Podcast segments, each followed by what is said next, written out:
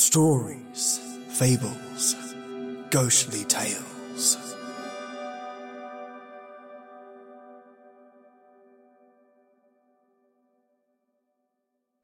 Shh!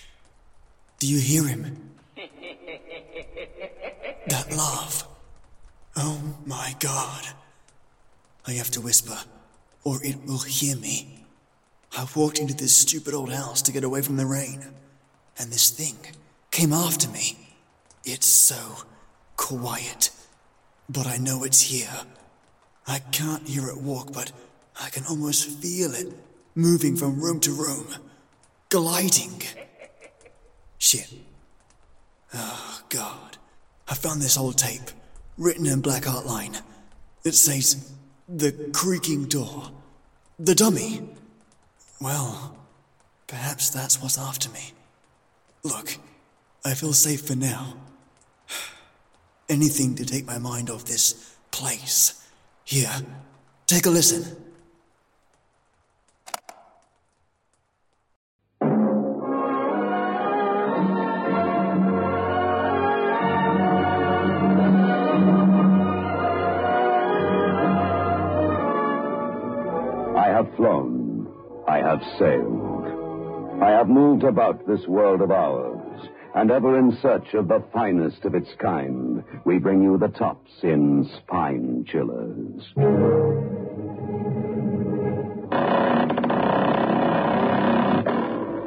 The Creaking Door.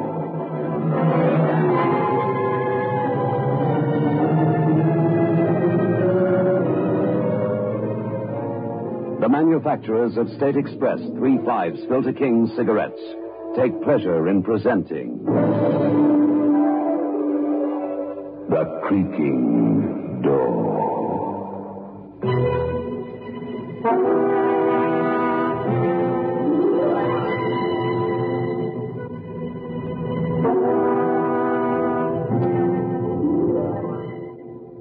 Good evening, friends of The Creaking Door.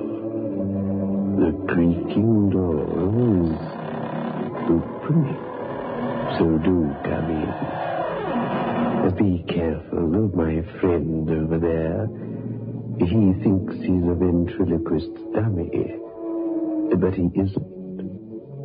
Or at least I don't think he is. Perhaps we'd better find out before the curtain goes up.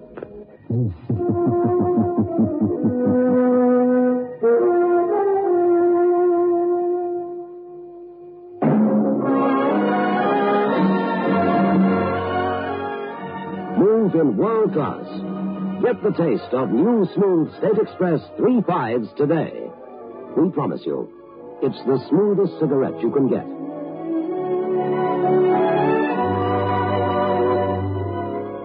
It's a blend that has been perfected after years of constant research by our master blenders, and the recent development of an entirely new process which gives you an even smoother three five smoke.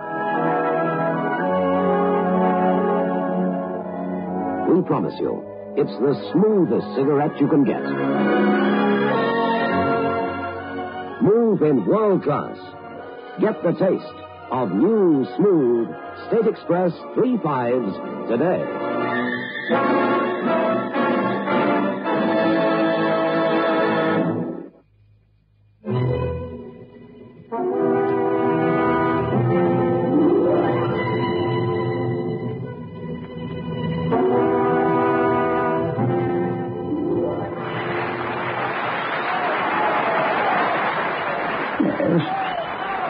Turpin's a fabulous ventriloquist. Oh, just listen to that applause. Yes. But he's not the best we ever had, not by a long way. Yes, I've been manager here for over twenty years, you know. I've seen them come and go. But the best ventriloquist, the greatest actor I ever saw in my life, that was Bertini. He was an Italian, spoke broken English, but oh, what an act. Find the way I first met him. He came into my office on, uh, I think, uh, yes, it was Wednesday morning. Came bursting in here, he did, with the dummy on his arm. First I thought he was joking. Then I realized he was deadly serious.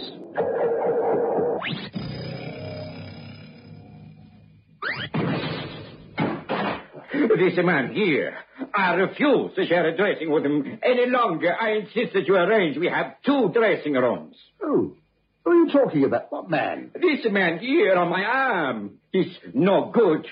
Can't even walk for himself. I got to carry him everywhere. This is the one I can't stand any more, the nonsense. Now, what are you talking about? Here, you don't mean that dummy, do you? Of course I mean the dummy. That's what he is, a dummy. Gino here, my partner in the act. I can't stand it any longer. The arguments. Every night he comes into the dressing room, he fights with me. He argues with me. I want to separate the dressing room. I refuse to dress in the same room as these little peepsqueaks. Now listen, listen, now listen, Bertini. Look, you expect me to believe... Now listen, that's just a dummy. Look, he can't argue with him. He can't speak unless you speak for him. Now listen, old boy. I think perhaps you're um, hitting the bottle a bit too hard, eh? Isn't that it? Oh, I've got, no, I've got no complaints. I mean, far from it. Your act's certainly bringing him in, but, uh, well, I mean, that's just a dummy. He's made of wood and papier-mâché. Now, look, uh, Bertini, you just take things easy, eh? So, you think I'm drunk? You think I'm mad? I tell you, this swine here, this dummy, you say, he makes my life a misery. Are you going to give me the other dressing room? Oh, of course you can have another dressing room. You can have ten if you want. Thank you, thank you. Now then, you know good Gino. Are you satisfied? So you won't answer. You also want the manager to think that I'm too much with the drink. You little troublemaker. One day, one day I will kill you. I tell you that for sure. Dummy or no dummy, one day I kill you.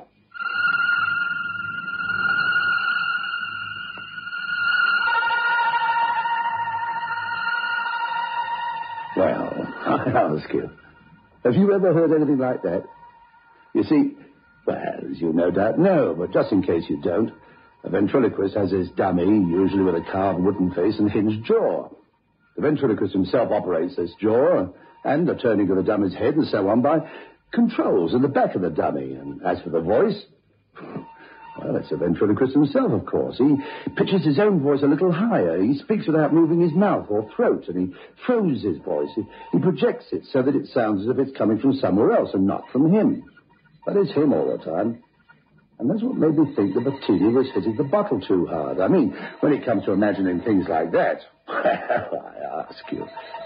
Anyway, I, uh, I gave him another dressing room for the doll, and the next day he was very much happier. Or he seemed to be much happier.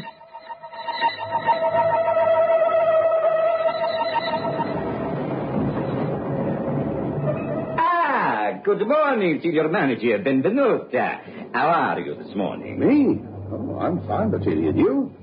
Well, you look a lot happier today. Uh, me? But of course I'm happy. Now at least I can get away from that doll. uh, you think I'm mad, eh? But I tell you, I'm not mad. Maybe one day I will be with that doll. It drives me crazy. Yeah? Well... But now everything fine. Now I put him in the dressing room and he stays there till the show. That's fine. Now I'm happy.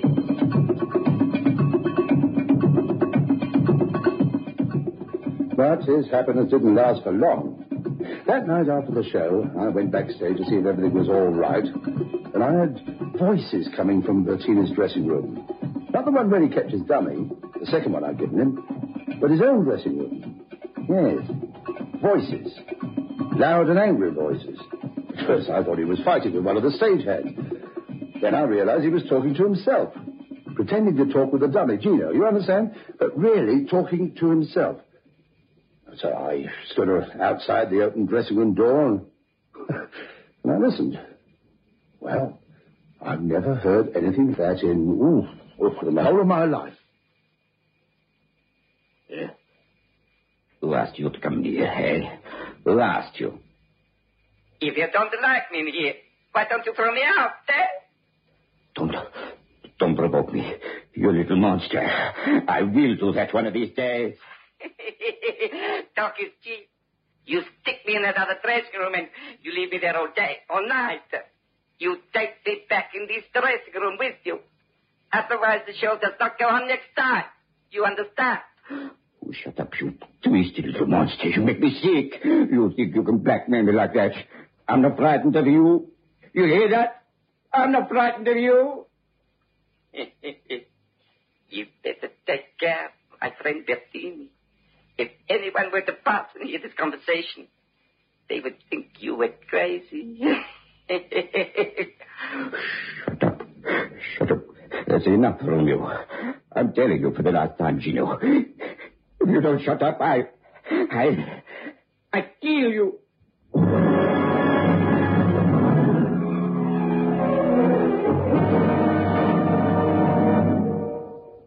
Up till then, I've been sort of humoring Bertini.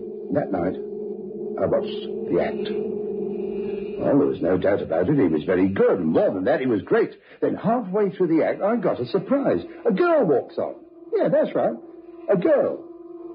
Well, I knew nothing about that girl, and of course, as theatre manager, I was supposed to. But she comes trotting on, and she starts in taking part in the act. Well, she was nothing to look at, this girl, I can tell you. But then I saw just how brilliant Bertini was.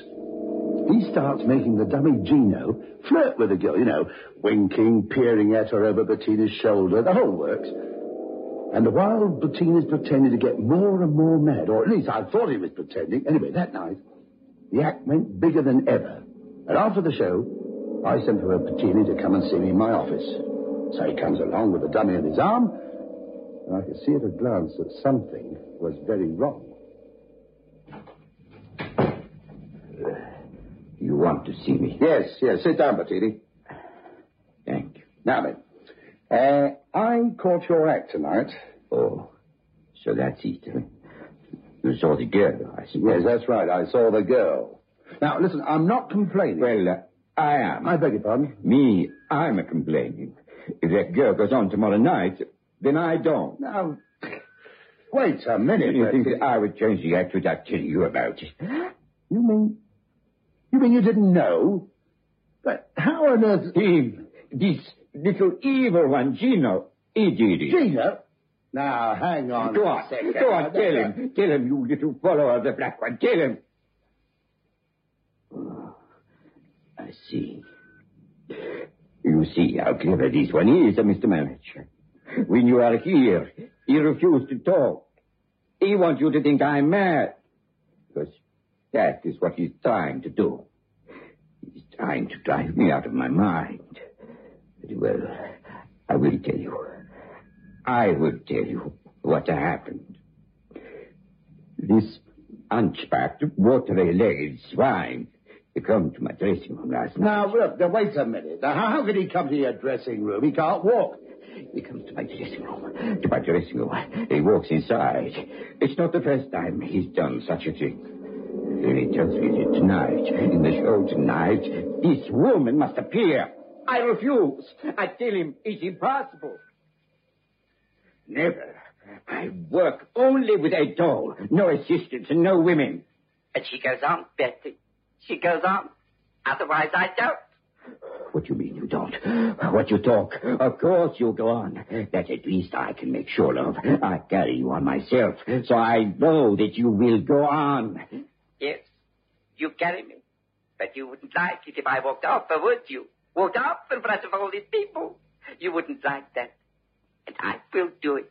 Unless Maria comes on stage in the act tonight. You're bluffing. You wouldn't dare. Yes, I would. I would do it. I would get off your knee and walk on these horrible little legs made of old clothes stuffed with newspaper. I will walk off. So you see, Bertie, my friend, you'd better do as I say. Uh, now, uh, now, wait a minute. Now, hang on, Bertie. Are you trying to tell me that doll, that dummy, could have walked off the stage? Yes, I know. You think I'm going crazy, but I tell you, it happened before. It happened in Milano before. It threatened to walk off. And it did. That's why I never work in Italy anymore these days. Now, look here, Bertie. Look, you're a nice guy, and I hate to see you getting into this state. Now, what you're saying is quite impossible, you know. You don't believe me. You say I'm lying. No, no, no, not at all. I believe that you think you're telling the truth. Well, what you've been saying is quite impossible. I mean, look at that dummy. Look at it. I mean, it isn't alive. It can't talk to you unless you do the talking, and it can't walk. What you say is impossible. Of course.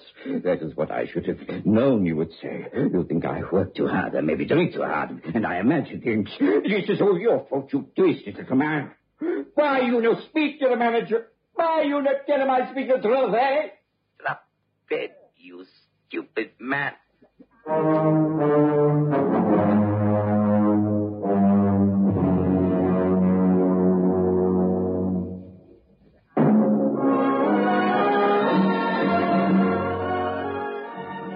In world class.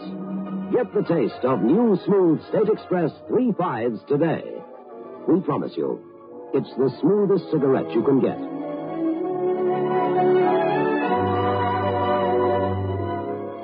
It's a blend that has been perfected after years of constant research by our master blenders, and the recent development of an entirely new process which gives you an even smoother three five smoke. We promise you, it's the smoothest cigarette you can get. Move in world class. Get the taste of new, smooth State Express thirty-fives today.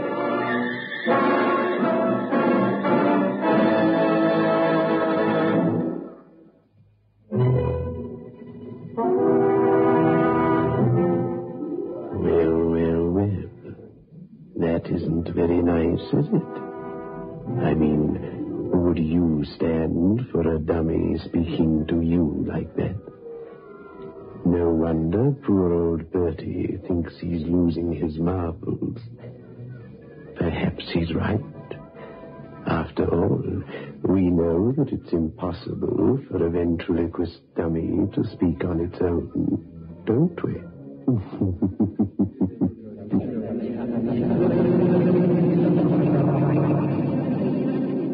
Well, I want to tell you that for a moment, that was, when that dummy spoke, I thought that in some horrible, incredible way, Bertie was telling the truth, because I swear that although by this time Bertie was on his feet, the dummy was still sprawled in the chair where Bertini had put him. They were a couple of yards apart. Bertie never touched him, that I'm sure of.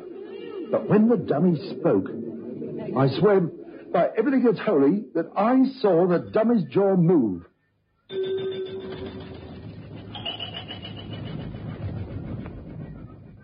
Bertie picked up the dummy and he stormed out of the office. But not before I noticed that there were tears in his eyes. Yes, yeah, tears. And not the Latin tears of rage that one might have expected. He was crying. The silent sort of lost tears of complete hopelessness. Oh, I felt bad, I can tell you. I didn't know what to think. It was impossible that somehow Gino, the dummy, could have a mind of its own. It was, it was impossible that the dummy could walk and talk. It was impossible. But it seemed to be true. So the next night I watched the act again. And again, the girl was in it. And again, it went like a bomb. I went round backstage after the show and I knocked on Bertie's dressing room. I knocked, and Gino answered. Come in. Ah, come in, Mister Manager. Now, listen, Bertie. Yeah. What's this? What goes on? Close the door. Bertie won't be long. Yeah, where... Where's Bertie?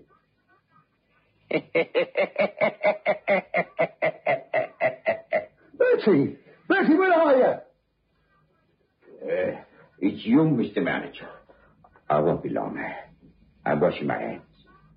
Wait a moment, please.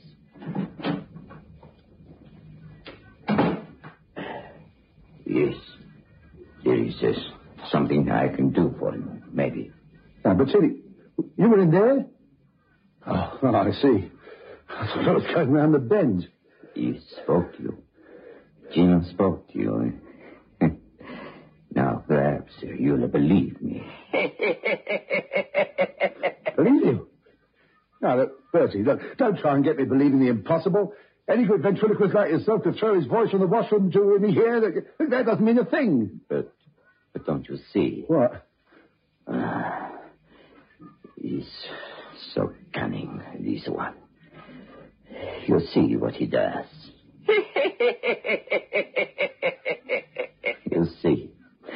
talks to you when he knows that you will think it is me doing the talking. You, you little... I would kill you. Take that! Ah! Now wait a second. I hate you again, you monster. Ah! Look, will you stop that? You're making me think I'm going mad.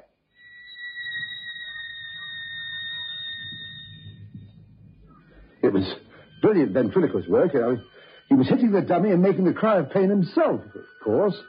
But it made me feel sick somehow. It, at least, that's what I thought was happening at the time.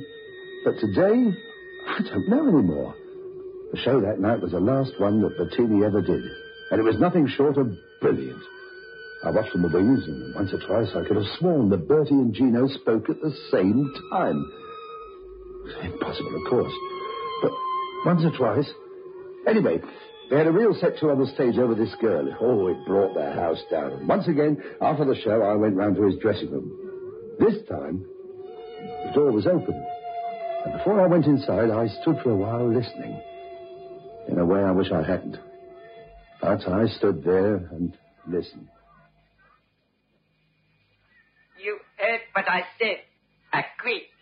I'm finished to the act. I'm through. That's all right with me. Monster, go. See if you can get somebody else to put up with your nonsense like I do. You don't think I'll have any difficulty getting another job, do you? It's you that's going to have trouble.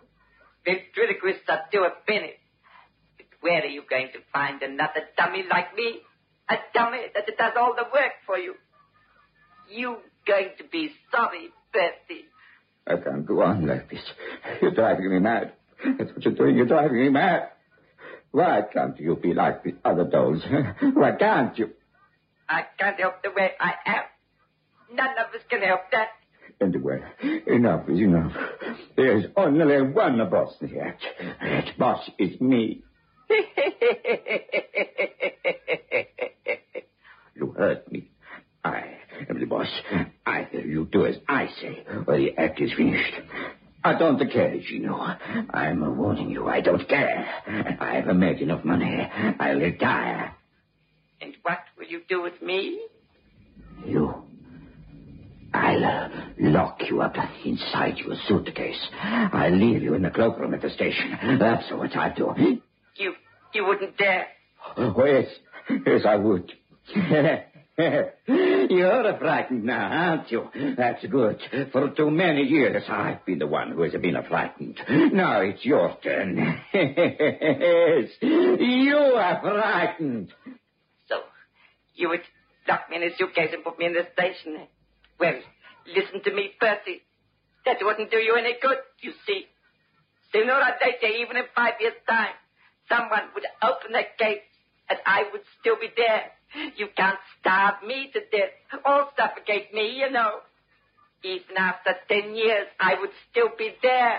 And once they opened that gate again, I would find you. I would find you. You couldn't. You're a dummy, a doll. Yes, that's what we want people to think, isn't it? But you are a doll. I made you myself. I carved your face and I stuffed your legs and arms with newspaper. I know it's impossible. What you are saying is impossible.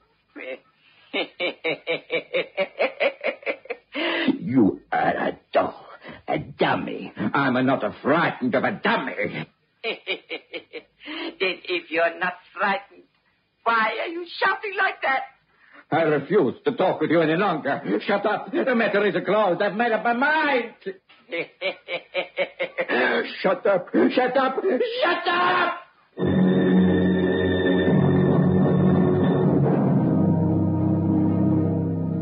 Right. I'd heard enough. I wanted to walk away and leave him to it. Something prompted me to push the door open and walk in. The dummy was propped to the chair in front of the dressing room mirror, and by some chance, the way he'd been put there, it looked as if he was leaning on his elbows. Bertini was striding up and down the room like a man possessed. I don't know what I was going to say to him. I suppose in the back of my mind somewhere was the thought that I'd just better start to calm him down. I stood just inside the doorway, my glance going from Bertini to the dummy. Bertini never noticed me. But to this day, I swear that that dummy looked me straight in the eye through that dressing room mirror and laughed. That's right. Go on. Laugh. Make the most of your laugh. Because, my friend, I tell you, this is the last time you laugh. I made you myself. I know what you are. You are a nothing. Sawdust rag. That's what you are. I made you myself. And because I made you, I've got the right to finish you. I'm a going to finish you. You hear me? I'm going to finish you.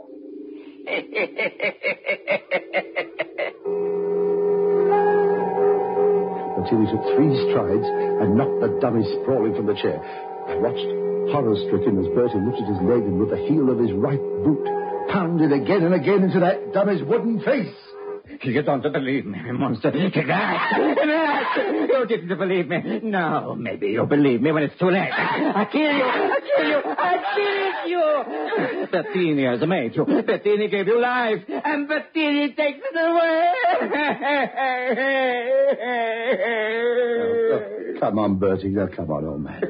Look, you, I think you've done the right thing. It was only a dummy. But come along with me. Come on. You need a rest.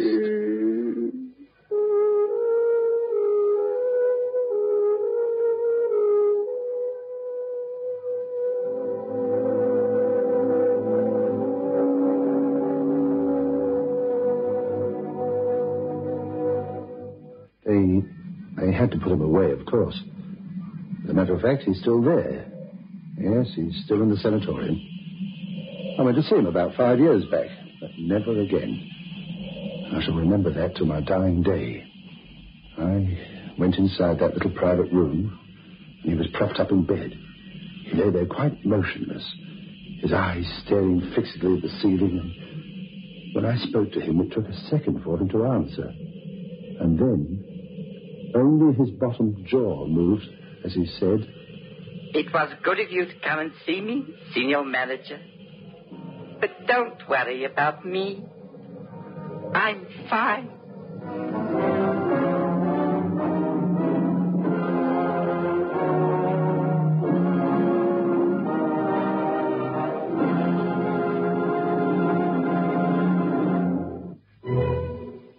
A sad story. Poor Bertie doesn't know if he's Arthur or Martha. And we have a problem, too. We're not quite sure who this dummy is that we have here behind the creaking door.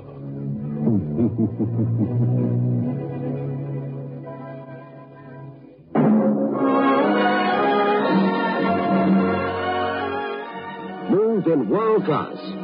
Get the taste of new smooth State Express thirty-fives today. We promise you, it's the smoothest cigarette you can get.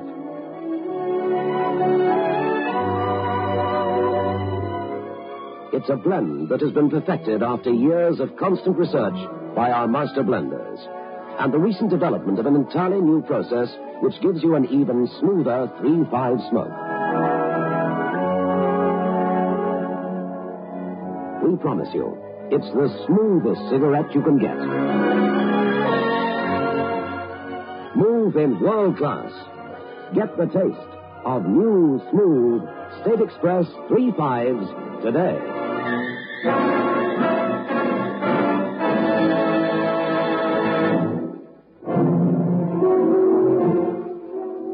This is your host back again.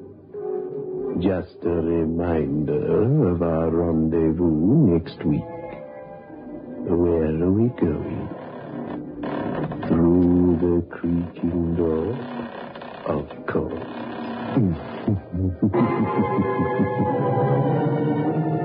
The manufacturers of State Express thirty-five's Filter King cigarettes invite you to listen next Saturday at nine o'clock when they will again present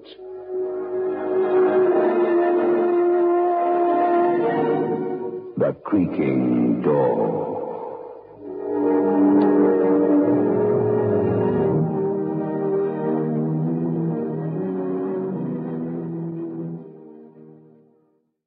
So, that's what this thing is. Some kind of crazy possessed dummy? Shit!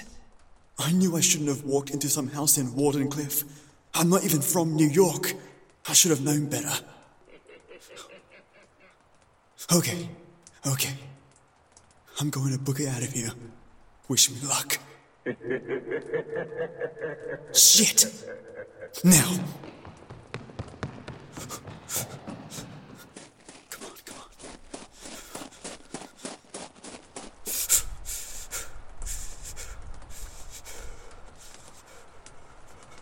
Not the first time I've encountered creatures like this. At least this time, it didn't lock me in for keeps. Oh god, I'm out. This is Tristan, signing off. Fuck. Well, I hope you enjoyed The Dummy by the Creaking Door O T R, and especially the intro and outro. Today I thought I'd do something fun for you folks, and start the journey of Tristan Everflare, just a short little bit, and an Easter egg for the sharp-minded. When Tristan said Wardenclyffe, New York, what do you think he's referring to? I'd love to hear your guesses and proudly pronounce you the winner, if you can guess what I was referring to. Let me know your thoughts, mates. Now, this particular Creaking Door episode was actually pretty creepy. It has this certain Tales from the Crypt vibe going on. Even the ending, the ventriloquist ending up being completely possessed by the dummy. Now, usually I'm sitting here thinking, hmm, the dummy being alive is definitely all in his head. But when the others witness this madness, and his state of mind at the end, I mean, it's so hard to determine what's going on. Fact from fiction. Do you think he's gone insane? Do you think the dummy is alive? I'm gonna say that the dummy was possessing him. So yeah, I think it was alive. I'm gonna share with you a real old school bit of trivia about me. When I was a kid, I watched a show called Ghostwriter, made in nineteen ninety-five, and there was this episode called Attack of the Slime Monster. I'm not sure if any of you out there would know this one, but here goes. It's basically this creature that was made of gum, and if it touches you, you'd be consumed by bubblegum and melted down. Simple premise, but terrifying to a kid. And they had this prop dummy that would appear randomly around the set that would just basically remain static and voiced over. I have no idea why, but me and my friends were terrified by this creature. Dummies in general can be so freaky. There is something innately creepy about something inanimate, given the facade of life through voice. And dummies in general, to some people, are terrifying due to this glaring contradiction, something primal in us about a voice coming out of what looks already dead, perhaps. Thankfully, I'm fully over the now hilarious kids horror show, but if you want to check it out, see what I mean, I'll include the link to the episode in the show notes. This is uh, an old, old show, so bear with it. Now, my second favourite part of this podcast, the chance to thank the lovely people who support this show directly via Patreon. I can't wait to share your stories. And today, I've gone for a more gothic narrative regarding your tales, mates. First up, Maya, Hella, owner of Familiar Bar.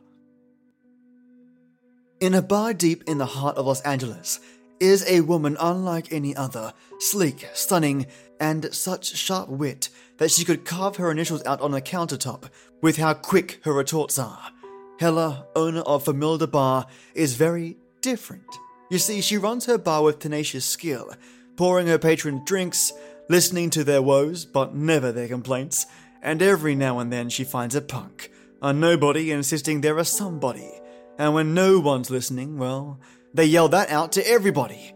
Now Hella has a dark secret that she'll never share, lest the authorities catch her for her wicked ways, but she has a way of removing trouble, providing that trouble is a sort of trouble that won't be missed.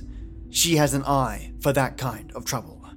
All it takes is a couple of smart comments, a witty verbal transaction to persuade the delinquent to join her behind the counter, into her home, and into her domain. They are to become her victim.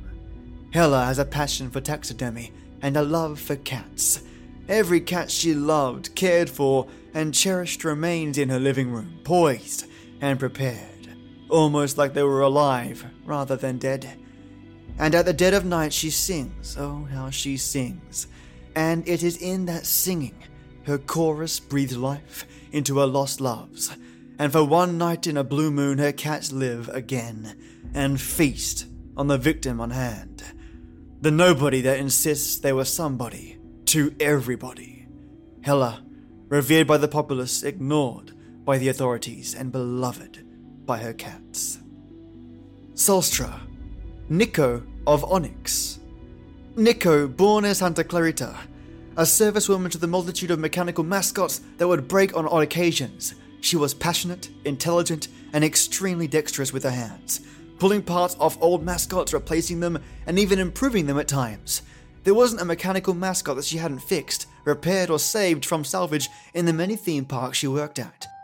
It wasn't until children began going missing that Nico started to become worried about where she worked, worried for herself, for her friends that worked at the theme parks, and hell, even the mechanical mascots themselves.